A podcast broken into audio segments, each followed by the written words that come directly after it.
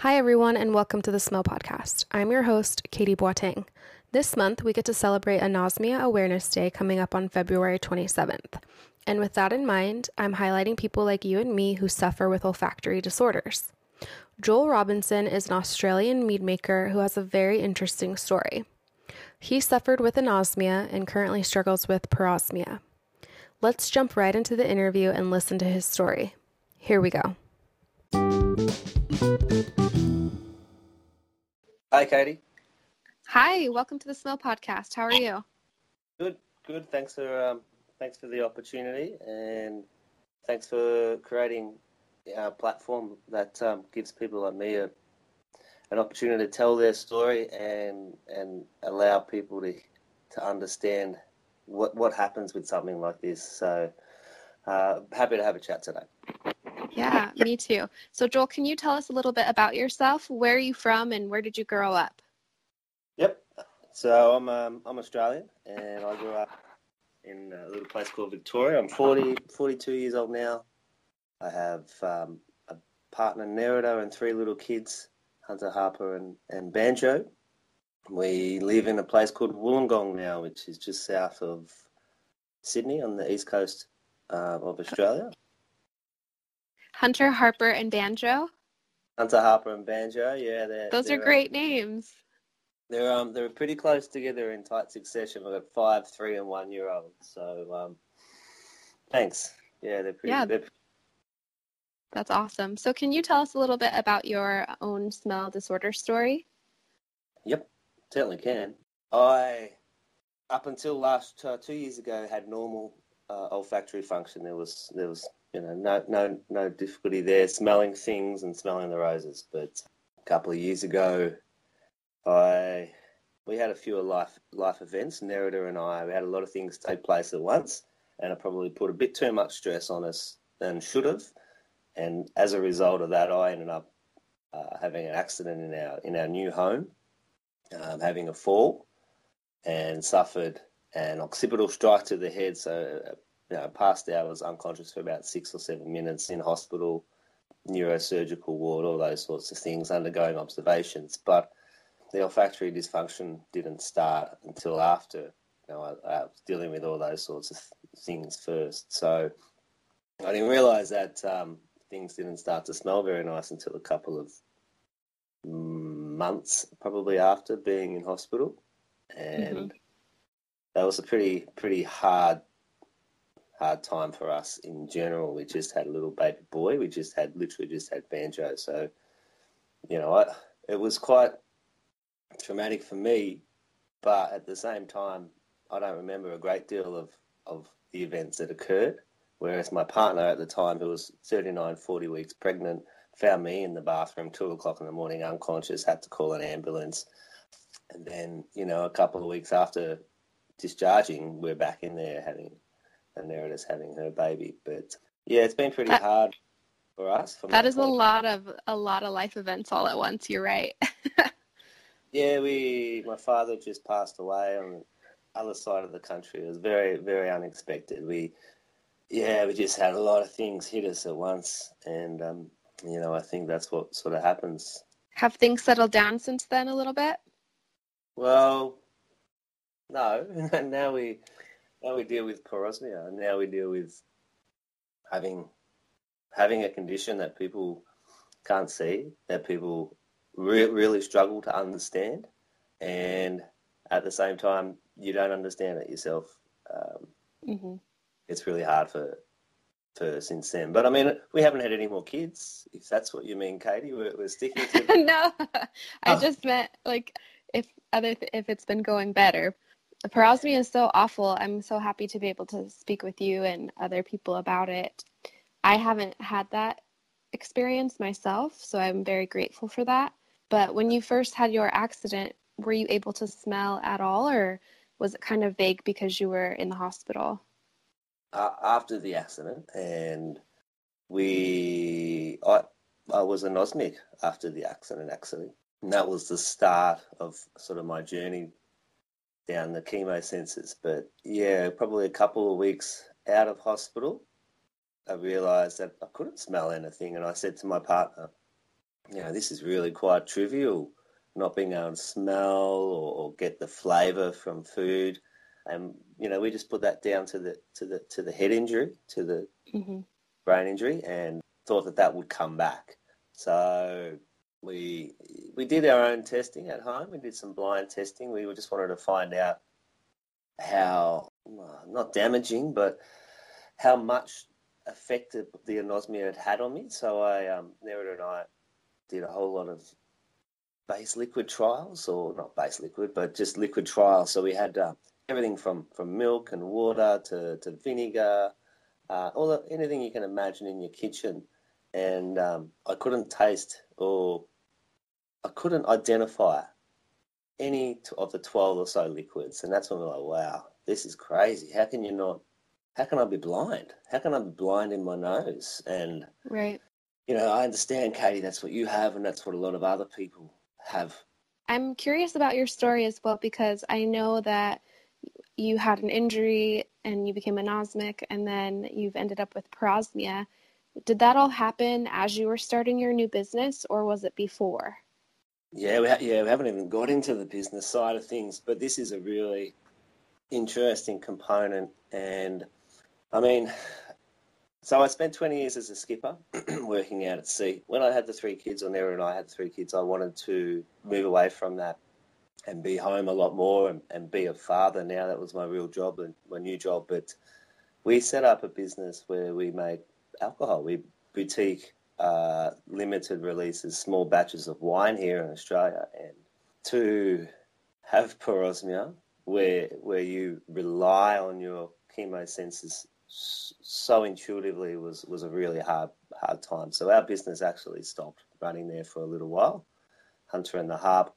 It's named after our our two kids, and that started before parosmia. I was in I was over at your neck of the woods in 2015 and studied over there and worked with some some wineries in America, and then came back. And it took a couple of years before we were, you know, at that point of production and basically within I don't know about six months of us starting up, I had uh, the accident, and then that's um, yeah put a pretty big hold on running a business. If you can imagine, I mean, um, yeah, parosmia is so debilitating. It's so invasive. Everything that's it's has a smell, has an odor, mm-hmm.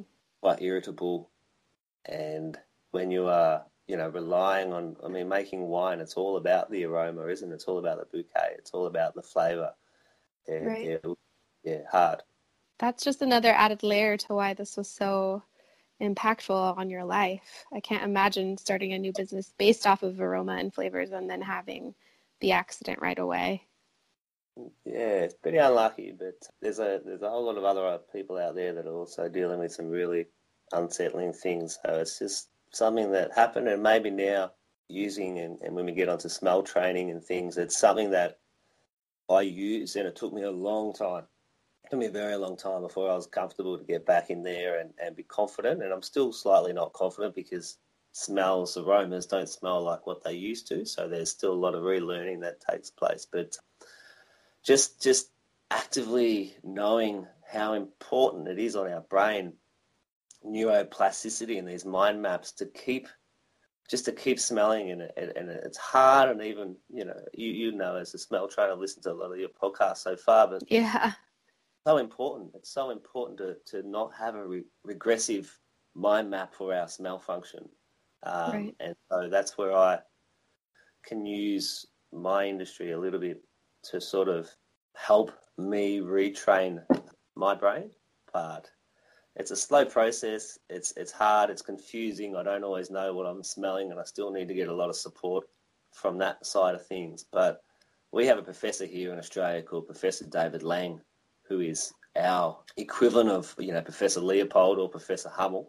Is he's mm-hmm. Australia's olfactory guru, and he he when he, when we talk, he explains that it's so important that when we smell things, we don't just smell it, we visualize it, we see it, we feel it, we hold it, you know. And all this together is what's going to ignite that part of our brain and, if, if possible, give it the best chance of repair to, to some sort of normal level again of, of olfactory function. So, are you doing smell training on a daily basis now? Like, um, I know obviously you're probably smelling things to see if you can tell what they are, but with the four different smells, like the rose and clove, eucalyptus and lemon. I was. I, I don't do it so much as much as I should. I um, I progressed onto a lot more smells, and this is you know I'm I'm two years in now, so this is probably about nine months into it. I you know I opened up my smell vocabulary and um, added a lot more of the essential oils. I then took another route, and so we you know hops hops or, or product ingredients that you use hops in beer, hops in mead, hops in wine. They all smell differently, so I'll smell train with those. Yeah. So I don't think, and I could be wrong, but I don't think the four that we use now are, you know, for any specific reason. I think as long as we are uh, right, it's yeah, yeah. As long as we're trying and activating and things, those four are, good. I think. I mean, I, I read a little paper a little while ago from Professor Thomas Hummel, and he did research on 1,500 or so people that were affected, and gave them 20 smells. And out of the 20 smells, the one smell that everyone could smell was like a, a citrus smell. So I found hmm. that interesting. So there's a reason I think why some of those smells are used, but we just need to make sure that we're always trying, we're always visualizing, we always see that that item. I mean, our vocabulary for smells are very closed. We don't have a great ability ways to, to describe smells. Yeah, it's hard to describe how something smells to someone else. If you ask someone to describe what an orange smells like or a lemon, mm-hmm. they'll just say usually like citrus. But how do you describe citrus? Well, smells they're, they're, a chemical compound. They're made up of so many different elements. It's not just one part, is it? I mean, right. Just wish that we could be able to explain it better. I mean, smell procreates bacteria have the ability to smell. It's the only sense that bacteria have. They need it to survive. If, if something smells good, that's directly hardwired to their sort of propulsion system. They'll head towards it. If something doesn't smell good, they'll head away from it. Plants. Plants can wow. smell. They smell. If plants smell an insect that's known to sort of decimate them and they can smell it, they'll, they'll actually release chemicals to ward off an attack. I mean, smell is so important to our sense of survival mm-hmm. that it is so interesting. That's all I can say. Interesting or really scary that we yeah. don't understand it as well as we, we should. Yeah, I think progress is definitely being made, but there's a lot that we don't know. Yeah, it's really been it's really been really good. I mean, the Monell ah, Society over there and Fifth Sense and people like that are, have been great. Yeah. So, for you, what is it like living with an invisible disability? Because people can't see that you're unable to smell. So, how does that impact? How does that impact you? Yeah, you, you you're going to probably hear. I listened to Don's story a couple of weeks ago. This this won't change for most people. I don't imagine it's going to be pretty. It's going to be pretty upsetting if you've got parosmia. Let's let's be honest. You're going to be fairly isolated, and you're probably going to be internally dealing with a lot of stress and, and unsure of what's happening. But you, I'll, I'll, give you an example, but I'll tell you what seems to be a common thing with people with parosmia, and this is quite hard. You know, right, mentally, you know that you need to eat. We need to eat. If we don't eat, we're not going to be around for much longer. But when someone puts something in front of you and you know, because I've had 40 years of living, that that steak or that meal doesn't smell the way I'm smelling it. It's okay to eat. It's fine. It's not going to kill me. But you try and eat something that actually smells like you shouldn't eat it. Now, I think that's where people might start to understand how hard parosmia is. Right. It's, you know, I mean, our sense of smell is there for a reason. It's to go, right, smell that, it smells off, or that's a fire, get out don't stay around. So our, our brain's telling us because that's what parosmia is. I think it's it's just doesn't know how to categorize what it's receiving from an from an odorant or irritant. So instead, it just puts it all into that you need to stay alive, Joel, or you need to stay alive, person with parosmia. So we're just going to say just be on your guard. So yeah. to try and well, it has to be so frustrating because your instinct is to not eat it. You you don't eat. If people with parosmia don't eat, I didn't eat. I lost 20 kilos. you hear, oh, it's so good you can lose weight or whatever, but um, it's not just food. And this is a thing, it's not just food. So I didn't shower and it's, it's, it feels embarrassing to say these things, but you know, you hop into the shower. So I know yourself, you probably don't get to enjoy all those lovely shower smells that are there. And I'm, I'm not being sarcastic, you know, like soaps have all these lovely names now. But right. if you, yeah, those smells don't smell like that. They smell horrible. So having a shower is not something that's nice. you want in being involved in. For us, my clothes had to be washed separately because the smell of the clothes wash, you know, the fragrance of the clothes wash, ocean breeze or whatever lovely name they want to call it. Parosmia, right?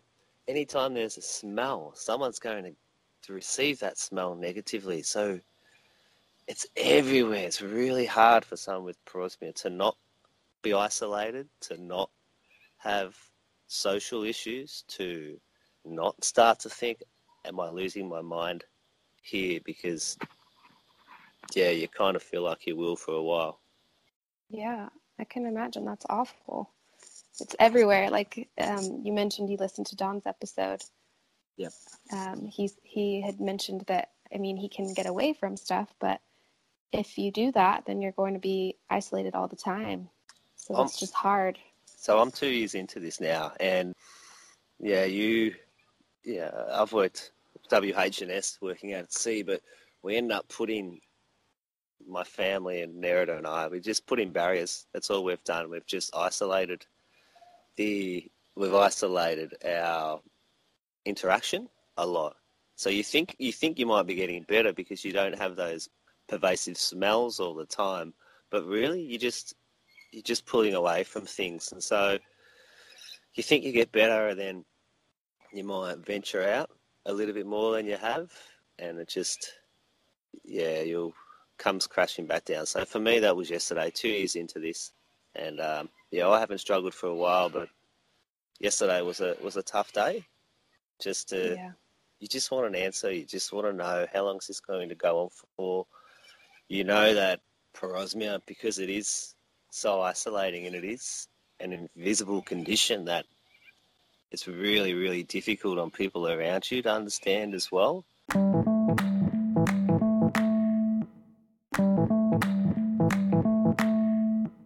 So, kind of speaking of that, being socially isolated from other people just because it's overwhelming and it's just everywhere and pervasive in your life what do you want your friends and family to know about what it's like to have parosmia? Oh, that's oh far out. That's a hard one, Katie. I think I'd like people, maybe more people more in support to understand some things. That it's that's a hard question, Katie. Yeah, just like be patient. Yeah, you won't you won't appreciate how much people have tried. You won't appreciate how much people are actually helping uh, because you're, you're pretty closed when it happens, and but you know, you might get a window at some stage that you can look out, and it's really really helpful to know that people are still there for you, even if you haven't been the best respondent. You know, mm-hmm. and, and, you do appreciate that. Um, you do appreciate all the support and all the help that they, they do try. I mean, they do they are trying. Um, they might not understand that what you're going through, but they, they definitely do try, and it does help. It's not easy. It's not easy dealing with parosmia, and it's so rare. But um, you know, just just understand that any time someone with a normal olfactory function smells a smell, that someone with parosmia is going to get that smell as well, but probably in a negative or unpleasant manner. And just take that on board because we forget it's not it's not something that we can see. It's not like someone that's that's blind or who has a hearing aid that we make adjustments for. It really isn't a great deal of adjustment. Subconsciously, you have to really think about what you're doing uh, to help right. somebody. And speaking of that, just with speaking with you and with others who have parosmia, every yep. everything is negative like all not everything is negative, but every smell is negative or it has like a bad a bad smell. It's not pleasant. So, have you read any information on why that is? Yeah, I, I have a whole lot of research papers downstairs. I've just popped upstairs, but um, uh, part of for me, part of my rehabilitation, just inherently who I am, was needing to understand what was going on, and so I did a lot, a lot of, a lot of research, and what I think all we can put it down to at this stage is that I think I, I referred to it before, but our we need to survive. And our brain without knowing or how to identify what these smells are, it will categorize smells in a negative so that our brain remains aware. So, you know, there's a molecule, there's aroma, it comes up into our nasal cavity and, and we receive it, our receptors transfer it to our olfactory bulb, and then that's where we have an issue either peripherally or centrally with, with that part of our, our brain. But it just it doesn't know how to categorize. Another way of, of looking at it, which Chrissy from Smell Training talks about, is like a keyboard and you're missing some of the, the letters. And so when you type in the word banana and you've only got the letter N, you can't work out that's what that that's what that smell is, and so the brain doesn't know how to categorize it. That that's it at this stage. But what I can say is, in a month or so, I'll be revisiting Professor Laing up here at uh, Sydney. We, we spoke the other day, and he has some interesting new findings that he's just getting vetted now through his colleagues. I don't know too much, so I can't give too much away, but I'd be happy to come back some stage and fill you guys in. But he, yeah, um, that'd be awesome. Finding a way that we can taste, or sorry, we can smell without using our olfactory sense as such. Don't hold me to that because obviously it's quite a confusing area. But we have our olfactory bulb, we have our peripheral senses, we have our tri- uh, trigeminal senses. He's, he's looking at a way. So for 40, 50, 60 years, this guy's only studied chemosensors, that there may be a way that we can retrain our brain. Um, and that's what I'm about to find out pretty soon, oh, hopefully. That sounds fascinating. And yeah, I'd love to talk to you again after you go and find out what he's what he knows. Yeah, we, we, we spoke to the Australian of the Year last year, Professor Alan Mackay Sim, once all this, this took place because someone with parosmia will probably struggle to get any. I don't want to be too too critical at this stage, but will probably struggle to get a great deal of meaningful help from medical practitioners unless they are really really aware of the chemosensors. They probably won't. You know, I mean, I well, hey Joel, at least you still can see. That's what I got told, and uh, that's kind of like just somebody not really understanding something. That's all. But there was also a time where I wish I didn't have my legs, and and could smell instead, right. so that you could have some sort of visibility to, to your condition. I mean, um, there was a stage where I'd rather not be able to walk down the, the beach with my kids, but I'd rather be able to smell them. That's yeah. that's how important smell is for bonding, for our social interaction, for our memory recall, you know, our cognitive function, our behavioural function. Smell is just so it's in, it's in, so important to that. Yeah, definitely. I know I I don't actually have any children right now, but my husband and I hope to in the future, and that just makes me sad to think that I won't know what they smell like. Ah, it's making me sad now. It where when Banjo came out, uh, came out when when Banjo was born. Yeah, we I didn't have that bonding opportunity, but that quickly turned into the opposite of a bonding opportunity. It turned into, you know, he didn't smell very nice, and right. uh, that's not it's not fair on him. I mean, we, we bond in other ways now. We, we, are quite active. We're, we're all good. But um, I've, I've smelt him once. I've smelt him once since he was born. And I remember it still to this day that it was just uh, Banjo and I at home. And um, for some reason, I'm not sure, but I just got this this smell of clean, like you know that sort of. Oh, sorry, you don't. You do know you only lost your anosmia recently, but you know that sort of talcum Yeah. smell or something. Like I just had this. Baby powder. Oh my god! And it didn't last, and I've got goosebumps now. And when I, when Nera come home, I was so excited. and I told everyone about it. But yeah, it, it smell. It's so important to bonding, and uh, you you'll find other ways, and you Right. never know.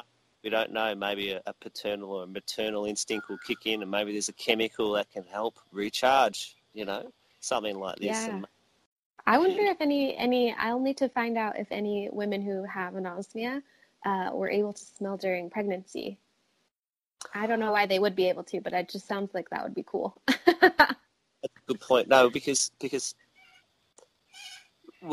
we've gone through it three times here, but a woman's sense of smell is heightened. exactly. Yeah, you're, you're absolutely right. So, what causes that? Is it a chemical thing? Is it because your body's, you know, in, into superwoman mode and it's producing double the amount? This is really interesting, Katie. Maybe a what? You, good, a, a good Just get- research study. yeah, yeah, yeah. Go get yourself pregnant. And then- come back to us, but we're going to have to be able to replicate it, though. You know, so this is a problem. You're not. You're to have to get pregnant again, Katie. Yeah. Anything for science, right? so, obviously, there's a lot of negatives about having parosmia, and there may not be any positives, but has anything been positive about having parosmia? Uh, everyone's going to say no. They'll say no to this straight away. I heard Don, and I, I thought how I'd answer this. How do you?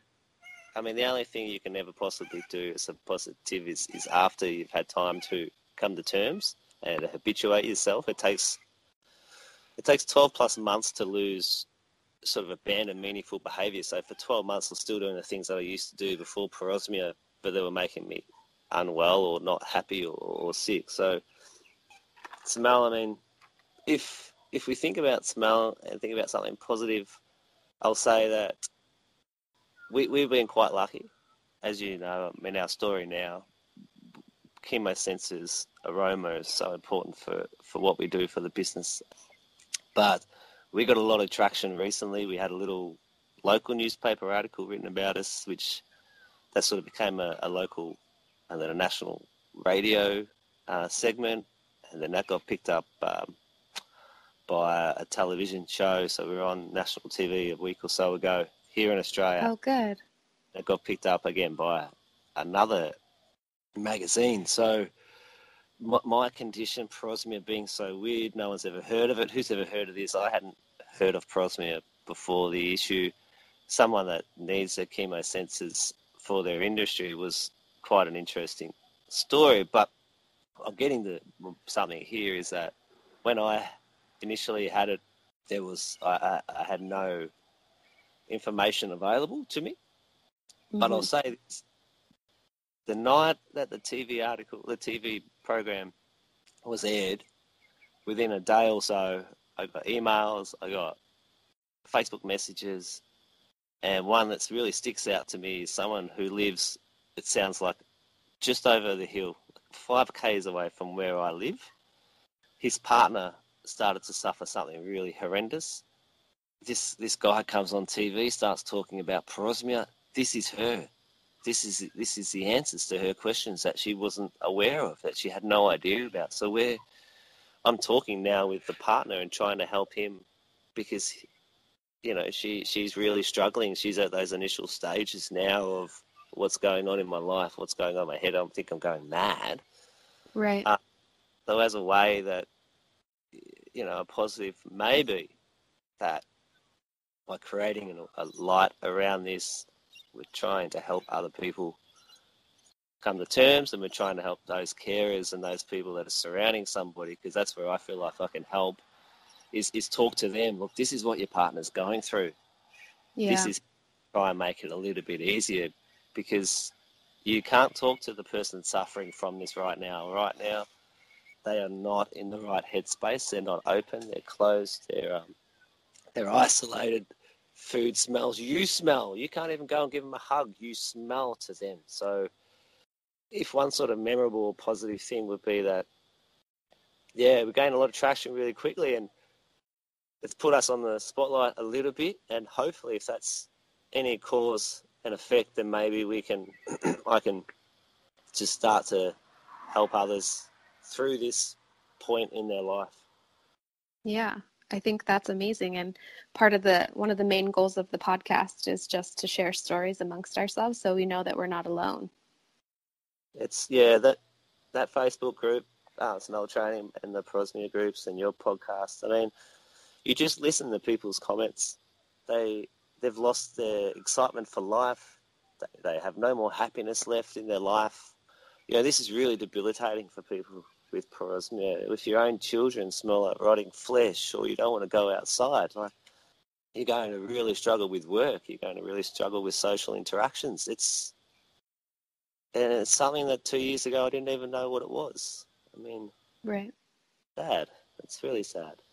Yeah. But if yeah, I mean, don't be ashamed if if people need it. Though I, I sought I sought uh, medical assistance. I, I was seeing someone who I could talk with for a long time, and they'd never dealt with someone with parosmia before, but they were a really big help. So I had a local Illawarra brain injury service that had a psychologist that I could speak to. Because yeah. how do you how do you explain that you know what you smell and things? It's it's a really difficult process. So don't be afraid or ashamed to try and seek some sort of help or to seek some medication if you're going through this because this is that's the worst it gets. I feel like that that initial stages where you don't know, where you're so confused, where everything is really really intense. If you can get through that period, you can get through anything in life. You just got to know that you can get through that. Um, whereas I don't think some people can. Some people might really struggle at that point, and that's their decision. But eh, for me, it was look for me it was touch and go. I didn't know how I was going to live with parosmia.